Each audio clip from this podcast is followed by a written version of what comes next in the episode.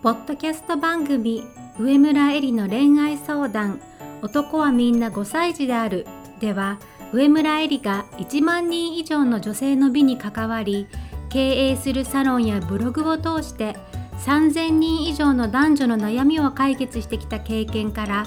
周りを輝かせて自分も輝き自己実現していくためのメソッドをお伝えします。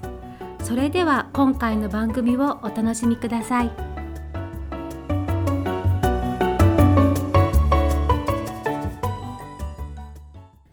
ばんは上村えりです。恋愛の悩みをきっかけに世界の見え方を広げる上村えりの恋愛相談。男はみんな5歳児であるを始めたいと思います。それでは今日いただいているご質問をご紹介します。付き合って3年目です。2人とも仕事が忙しく月に数回会う程度です。会うとお互いの近況を報告したりそこから話が発展してあっという間に時間が経っています。その時間はすごく楽しいのですが最近会っても昔のようにセックスをしなくなりました。このままセックスレスになってしまうのも怖いので今から対処できることがありましたらアドバイスをお願いします。というご質問です。今日はセックスの捉え方から自由になるというテーマでお話しします。前回の質問者さんも付き合ってから3ヶ月はセックスしないというルールを言葉通りとって迷っていましたがこれもセックスという捉え方の問題だと私は思うんですね。で今回の質問者さんのような仲良しだけれども最近セックスしてないなもしかして私たちってセックスレスかしらと考えてしまう人も前回の付き合ってからいつセックスするのかの正解を求めてしまう人も実は同じ問題だと私は考えています。そう考えてしまう女性の頭の中のセックスという概念が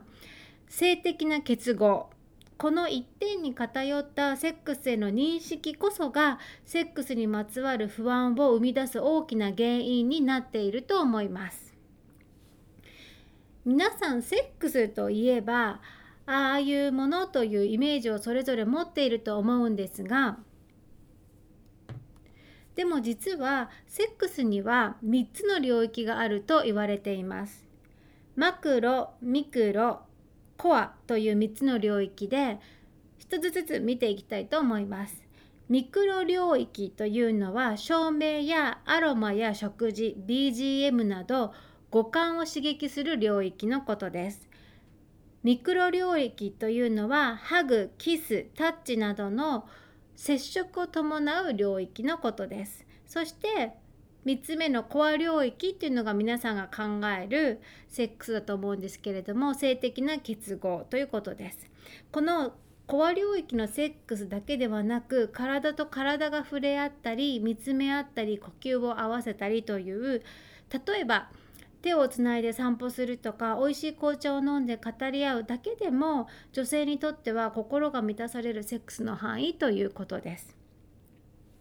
でそう思ってですね皆さんの人生を振り返ってみてほしいんですけれども必ず誰の人生の中にでもあると思うんですよね。性的に結合してないけどドキドキして深いところで満たされて気持ちよくなっている感覚というのが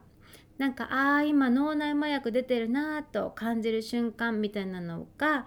今までの経験の中でありませんか？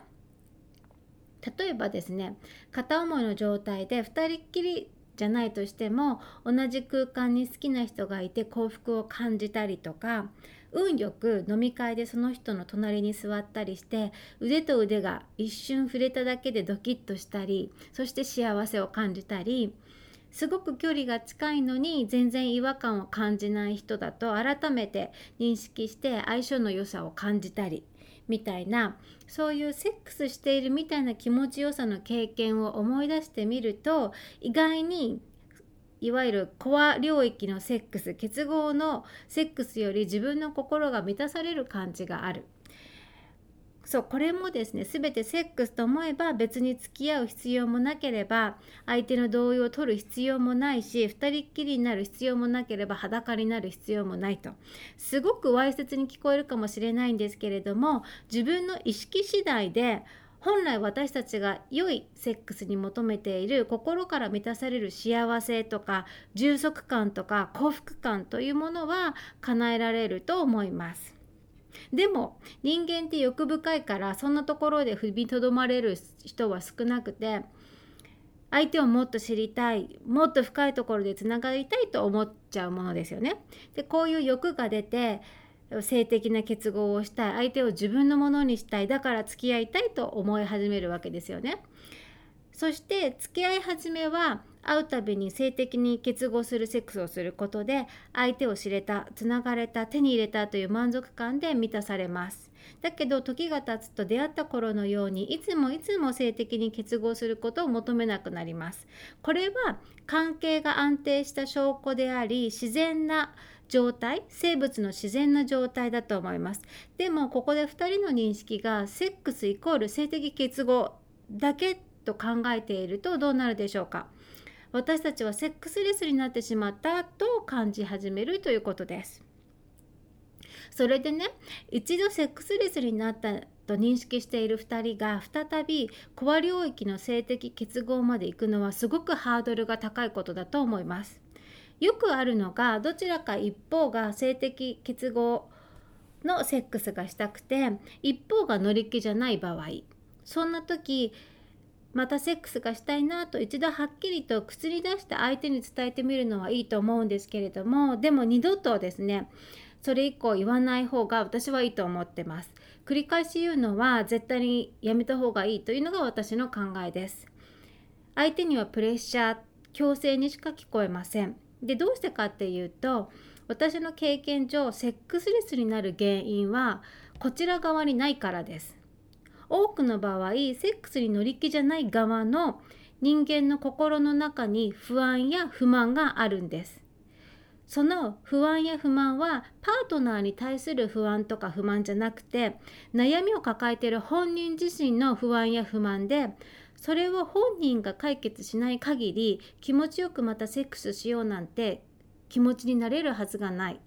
なのに相手が抱える不安や不満を無視してセックスという行為だけを引き出そうとすると相手にとってはすごい苦痛でプレッシャーでしかないしそういうふうに相手から自分を守るためにそれを強要してくる相手を避けたくなるというのが人間だからです。こういう場合もしこちら側が性的快楽だけを求めているのであればパートナー以外とセックスをするという解決方法もありだと私は思います。セックスがしたいと思ってないパートナーを責めたり強要したりするより2人の未来の良い関係を築くためにすごくいい解決策だと私は思っています。なぜならセックスをしたいと思っている側が原因でセックスレスになったわけじゃないのになんでセックスしないの？私はしたいと迫ることで徐々に相手の中でセックスできないのは君のせいだと認識のすり替えが起きて2人の関係自体が本当に悪化することは容易に考えられることでそうなると2人の関係修復っていうのはすごく難しくなるからです。それでセックスしたい側のセックスしたい理由が性的快楽じゃなく本当にこの相手とつながりたいのであれば私の考える今からお伝えするセックスの処方箋というのは2つあって1つ目は認識を変えるということと2つ目が自分ができる行動から始めるということです。セックスレスの処方箋のこの2つを具体的に見ていきたいと思います。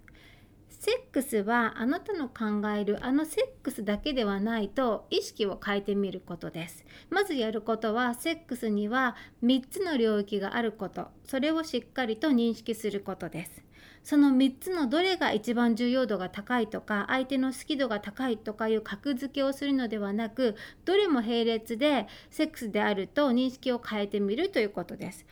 そして2つ目の自分ができる行動から始めるというのはコア領域っていうのは相手の同意が必要なのでそれは一旦置いといて自分からできるマクロ領域ミクロ領域の行動から始めてみるということです。マクロ領域は五感への刺激ミクロ領域は接触の範囲でしたから例えば間接照明にして美味しいスイーツとお茶を入れてあのいい感じの音楽をかけてで携帯はちょっと遠くに置いてですね2人の空気をこう感じてみるとか少しいつもより近くに座ってみるとか少し触れてみる相手と呼吸を合わせてみる相手の瞳の奥を覗くように見つめてみるとか相手は何を考えているのかな今何を感じているのかなどんな不安や恐れを感じているのかな何に心配して何に心を奪われているのかなそしてそれを感じようとしている自分の感覚も感じてみます。呼吸の速さは体温は心の中の状態は穏やかそれともモヤモヤしている。距離を縮めて少し触れて呼吸を合わせて相手と自分を感じる。まずはそこから始めてみてほしいのです。関係が続いてお互いに相手の存在が当たり前になった時相手へのときめきを感じられるかはそれは自分次第だということに気づくはずです。マクロやミクロの領域で五感をいろんな角度から刺激し満たし情緒や感性を豊かにしていけば心がセックスレスに悩むことはなくなるはずです。そして自分がセックスで感じたいことはこれなのかもということに気づくと思います。相手と呼吸を合わせて相手の心に心を合わせて一体感を感じること。きっとセックスで女性が感じたい深い満足や幸せってこれですよね。それがどういうものなのか。性的に結合なしで感じてみるのは自分の感性や感覚感受性を高めることにつながると思います。そして今までと違う視点で相手をもっと愛おしく感じられるようになるはずです。そしてもちろん望めばその先に性的な結合のセックスもあると思います。なぜなら相手はあなたがこうやって辛抱強く忍耐強く待ってくれて心からつながろうとしてくれたことで少しずつ不安から自分も取り戻す勇気や自信が湧いてくるからです。